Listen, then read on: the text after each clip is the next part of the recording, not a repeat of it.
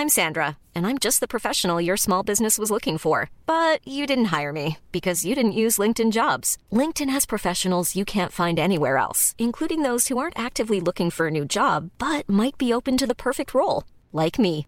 In a given month, over 70% of LinkedIn users don't visit other leading job sites. So if you're not looking on LinkedIn, you'll miss out on great candidates like Sandra. Start hiring professionals like a professional. Post your free job on linkedin.com/people today.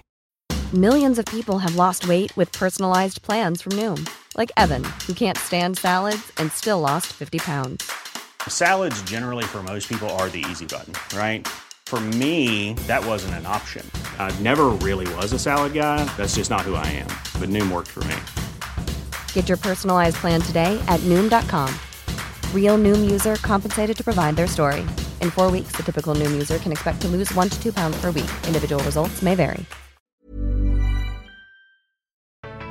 Är du en person som ständigt blir avbruten när du pratar och skulle vilja få smidiga sätt att ta tillbaka ordet?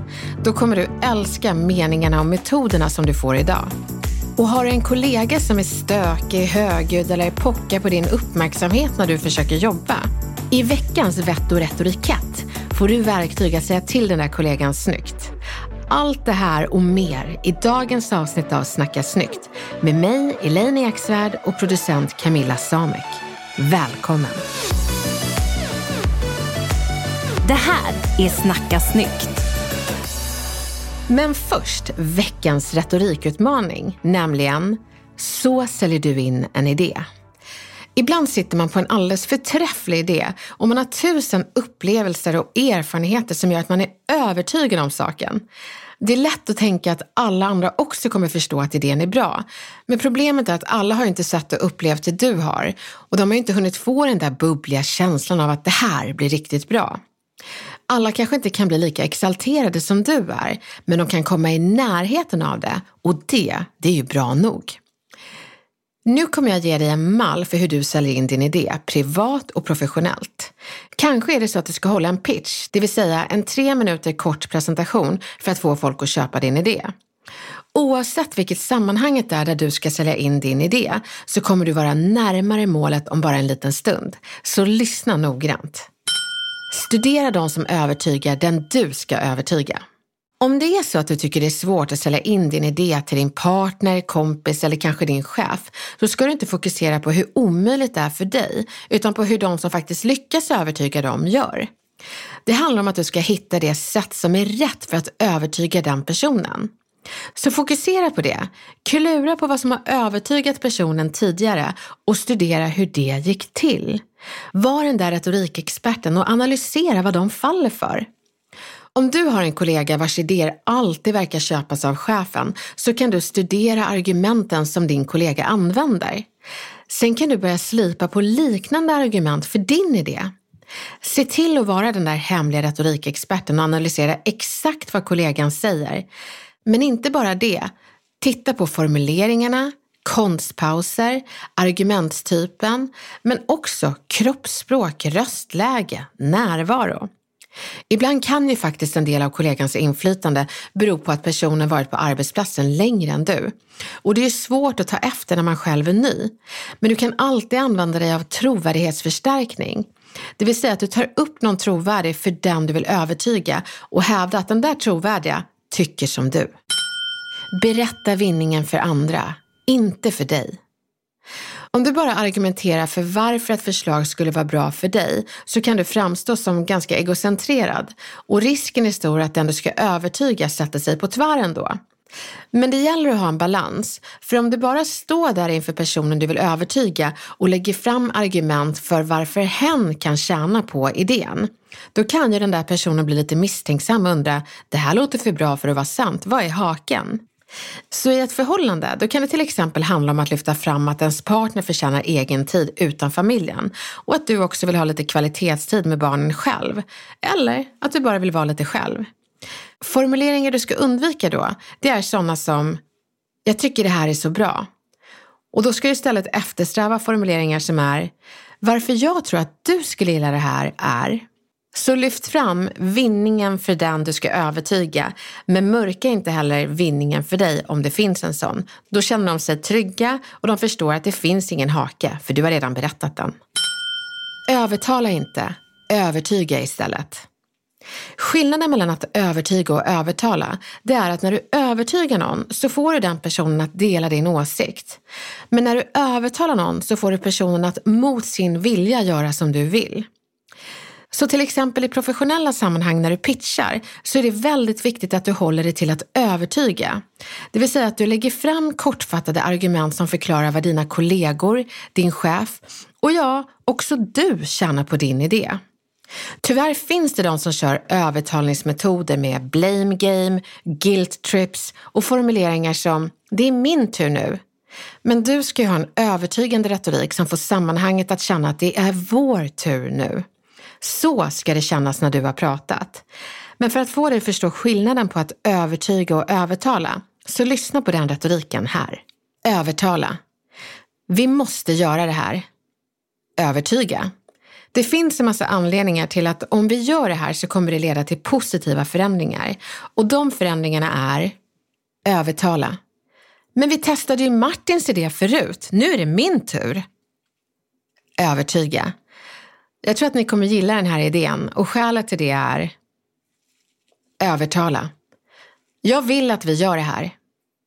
Övertyga. Jag tror att ni kommer gilla att vi gör det här. Jag ska förklara varför. Hör du skillnaden? Och visst känner man igen kollegor som försökt övertala och visst är det mer behagligt med en kollega som istället övertygar. Du ska ju vara en sån kollega. Och gäller en pitch, kom ihåg att hålla dig inom tre minuter och klocka dig själv innan skarpt läge. Våga förhandla. Ibland behöver man faktiskt påminna sin partner om vad hen gjort tidigare och att det därför är din tur nu. Men det är viktigt att du inte gör det anklagande utan lite mer lågmält och i förbifarten. Så här. Jo förresten, det lät så roligt när du var ute med polarna förra veckan så jag tänkte att jag gör samma sak nästa vecka med mina kompisar. Funkar det för dig? Och är det professionellt så kanske det är så att du behöver påpeka för din chef att han bara har gehör för manliga kollegor. För ibland handlar inte en misslyckad pitch om att din retorik var dålig, utan om att du har fel kön, hudfärg, efternamn, sexualitet eller kanske ålder. Jag tror inte att folk menar att diskriminera, men ibland behöver man ge dem en knuff i rätt riktning och visa på mönstret. Inte på ett anklagande sätt utan mer på ett belysande sätt. Man kan säga har du sett att det varit ett visst mönster mellan de som fått igenom sin idé? Jag tror inte att det är avsiktligt, men jag tror att du behöver lyssna på de andra på ett annat sätt. Vågar man verkligen säga det till chefen? Alltså, ja men har man en god relation till chefen och det finns liksom en grundtillit att man menar väl så tycker jag att man ska säga det. För jag menar, vi chefer, vi är ju bara människor och vi gör också fel och kan ibland tillämpa mönster omedvetet. Jag kommer ihåg, och jag tror faktiskt jag berättat det, och det var ju, oh gud, jag tror att det var 15 år sedan. Då var jag förvisso inte chef, men jag frågade mina kollegor som var män om de ville följa med och kolla på fotboll. Och då var det mina tjejkollegor som frågade, men Elaine varför frågar du inte oss? Och då såg jag mönstret. Så det handlar inte om att anklaga utan belysa någonting som jag redan har sagt och säga, du menar ingenting illa men det kan se ut så här. Tänk på det framöver. Så jag tycker man ska våga, för man ska alltid våga utveckla sina chefer. Särskilt när man har en god relation till dem. Jag hoppas verkligen att du har inspiration och verktyg för att sälja in dina idéer, både professionellt och på hemmaplan. Det sägs att det är svårast att frälsa på hemmaplan, men det är absolut inte omöjligt. I ett förhållande gäller det att våga lära sig nya saker om sin partner och att istället för att fastna i att det känns hopplöst att få henne att köpa dina idéer så kan du hitta inspiration hos de som faktiskt övertygar din partner. Jag vet att det funkar. Såvida du inte är tillsammans med ett stort ego och då finns det tyvärr inga argument i världen som biter. Då är det snarare läge att försöka övertyga dig själv om att gå vidare till lycka. Lycka till!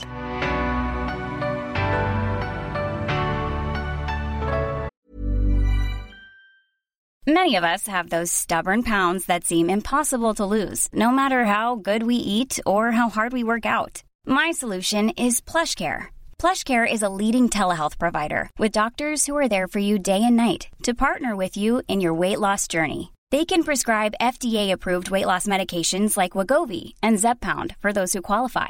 Plus, they accept most insurance plans. To get started, visit plushcare.com slash weight loss. That's plushcare.com slash weight loss. Hey, it's Ryan Reynolds, and I'm here with Keith, co-star of my upcoming film, If, only in theaters May 17th. Do you want to tell people the big news? All right, I'll do it. Sign up now and you'll get unlimited for $15 a month in six months of Paramount Plus Essential Plan on us. Mintmobile.com slash switch. Upfront payment of $45 equivalent to $15 per month. Unlimited over 40 gigabytes per month. Face lower speeds. Videos at 480p. Active Mint customers by 531.24 get six months of Paramount Plus Essential Plan. Auto renews after six months. Offer ends May 31st, 2024. Separate Paramount Plus registration required. Terms and conditions apply if rated PG. Vi har fått in en så spännande kommunikationsknut, Elaine. Åh. Och jag är så nyfiken på vad du ska ge för typ av svar. Ja, Jag läser. kör hårt.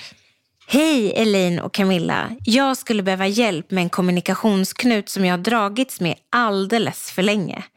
Jag har en kompis som alltid avbryter och jag kan inte minnas när jag senast fick prata till punkt och det är så frustrerande. Jag tror inte att hon märker det eller tänker på det och jag tror absolut inte att hon menar något illa. Men som ni brukar säga i podden så landar det illa hos mig. Jag vet att det är fler som stör sig på detta och jag tänker att jag måste säga något. Men vad säger jag? Oj, jag tror att det är så många som lyssnar som känner igen sig själva som den som avbryter. Men också andra som känner igen sig själva som de som känner sig avbrutna. Och det som jag sagt förut, olika kommunikationskulturer. Men oavsett så förstår jag din frustration. Det är ju så att väldigt många låter bli att säga till om man är övertygad om att personen som avbryter inte menar något illa. Men det man glömmer bort är att man fortfarande har befogenhet att säga till oavsett vad personen menar. Det ska ju bara grunda på att du känner att det landade illa att hon avbröt dig. Att det landade illa räcker som motivation att berätta hur man känner. Men att du vet att din kompis inte menar illa, det är en bra start och utgångspunkt. Säg, jag vet att du inte menar något illa och att du är engagerad, men jag skulle verkligen uppskatta om du lät mig prata till punkt. Men det finns också fler meningar man kan använda när man blir avbruten stup i kvarten. Men det är också bra att man har en kombination i kroppsspråket och det är att du vänligt men bestämt håller upp stopphanden i samband med gränsdragningen som kan låta så här. Jag var inte klar. Vänta så ska jag berätta färdigt. Jag vill alldeles strax lyssna på dig, jag ska bara prata till punkt. Nu avbröt du. Jag vill jättegärna höra vad du säger när jag har avslutat min mening. Och till dig kära poddkompis så vill jag gärna avsluta den här kommunikationsknuten med citat om samma situation från vår älskade guru i vett och etikett, Magdalena Ribbing. Till DN svarade hon på ett sätt som jag tror får oss som visar engagemang genom att avbryta, att tänka till lite extra nästa gång det händer. Camilla, kan inte du läsa vad Magdalena sa? Jo, hon skrev så här. Att avbryta någon markerar att man ser sina egna ord som mycket viktigare. Enklast är att tänka sig själv in i situationen att man håller på att säga något som man finner betydelsefullt, mer eller mindre, och blir avbruten av någon. Den avbrytande visar därmed sin uppfattning att man är tråkig, enformig, okunnig och inte värd att få prata till punkt. Själv tappar man sin tråd och känner sig bortgjord och lite dum. Var jag så fruktansvärt ointressant? Den som avbryter beter sig därför illa. Alla ska få prata till punkt. Att brutalt avbryta genom att höja sin röst mitt i någon annans mening, det är drulligt, trist för omgivningen och allt för ofta onödigt. Ja, oh, gud, de här orden får en verkligen att tänka till. Jag identifierar mig verkligen som den som avbryter genom att visa mitt engagemang. Nu ska jag tagga ner lite och jag tror att många med mig känner samma sak. Och jag hoppas att du som gav oss din kommunikationsknut nu känner att du har meningar för att hantera din kompis framöver.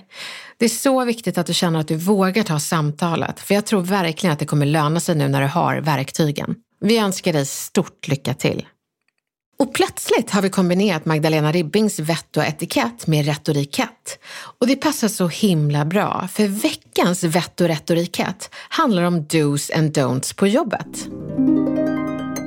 Med tanke på att vi jobbar 9 till 5, fem dagar i veckan, så är det ganska klokt att ha lite vett och retorikett på jobbet att förhålla sig till. Ni har skrivit till oss och sagt att det vore så himla härligt med några riktlinjer som är bra på alla jobb för att alla ska trivas bra. Här är några saker som ni har berättat för oss att ni stör er på på jobbet och som ni önskar att era kollegor kunde börja med.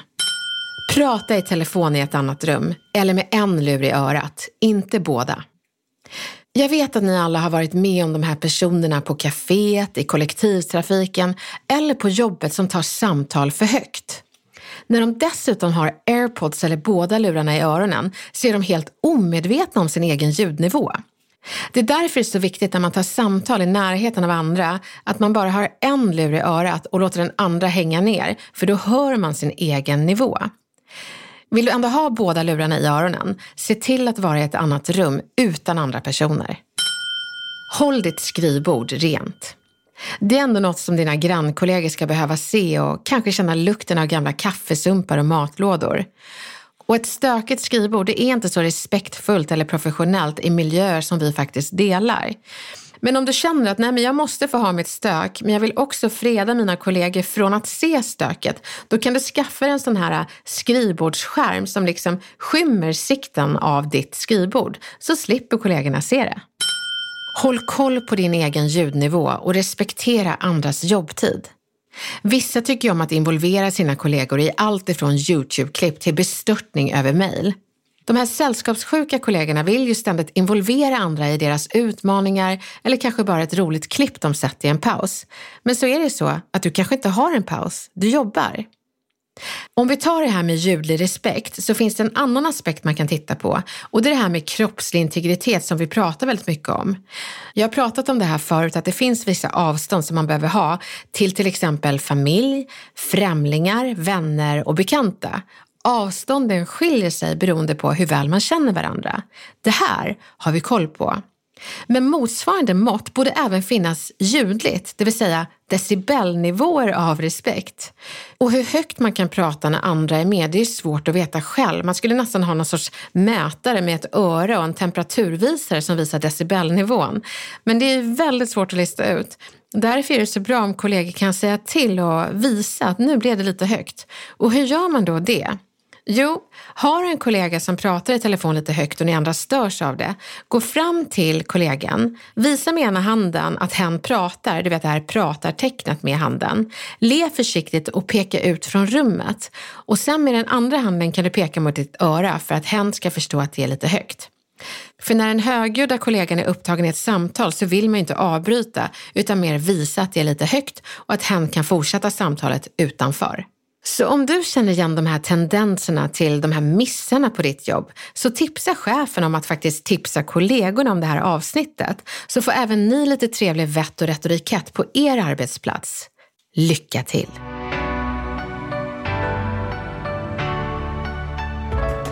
Hörni, jag hoppas att alla ni som är trötta på att bli avbrutna nu har hittat sätt att ta tillbaka ordet snyggt och få prata till punkt. Men också ni som tycker att den där stökiga kollegan kunde hålla reda på sin ljudnivå och skrivbord. Jag hoppas ni känner att ni har metoder och meningar som kommer till användning och resulterar i en bättre arbetsmiljö där alla får mycket gjort i lugn och ro. Fortsätt att skicka in kommunikationsutmaningar, knutar och frågor till Vad fan säger man? Vi blir så glada att höra ifrån er och få möjlighet att hjälpa till. Ta hand om er så hörs vi snart igen.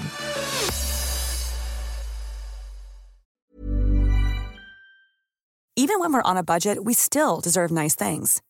Quince is a place to scoop up stunning high-end goods for 50 to 80% less than similar brands. They have buttery soft cashmere sweaters starting at $50, luxurious Italian leather bags, and so much more. Plus, Quince only works with factories that use safe, ethical, and responsible manufacturing. Get the high-end goods you'll love without the high price tag with Quince. Go to quince.com/style for free shipping and 365-day returns.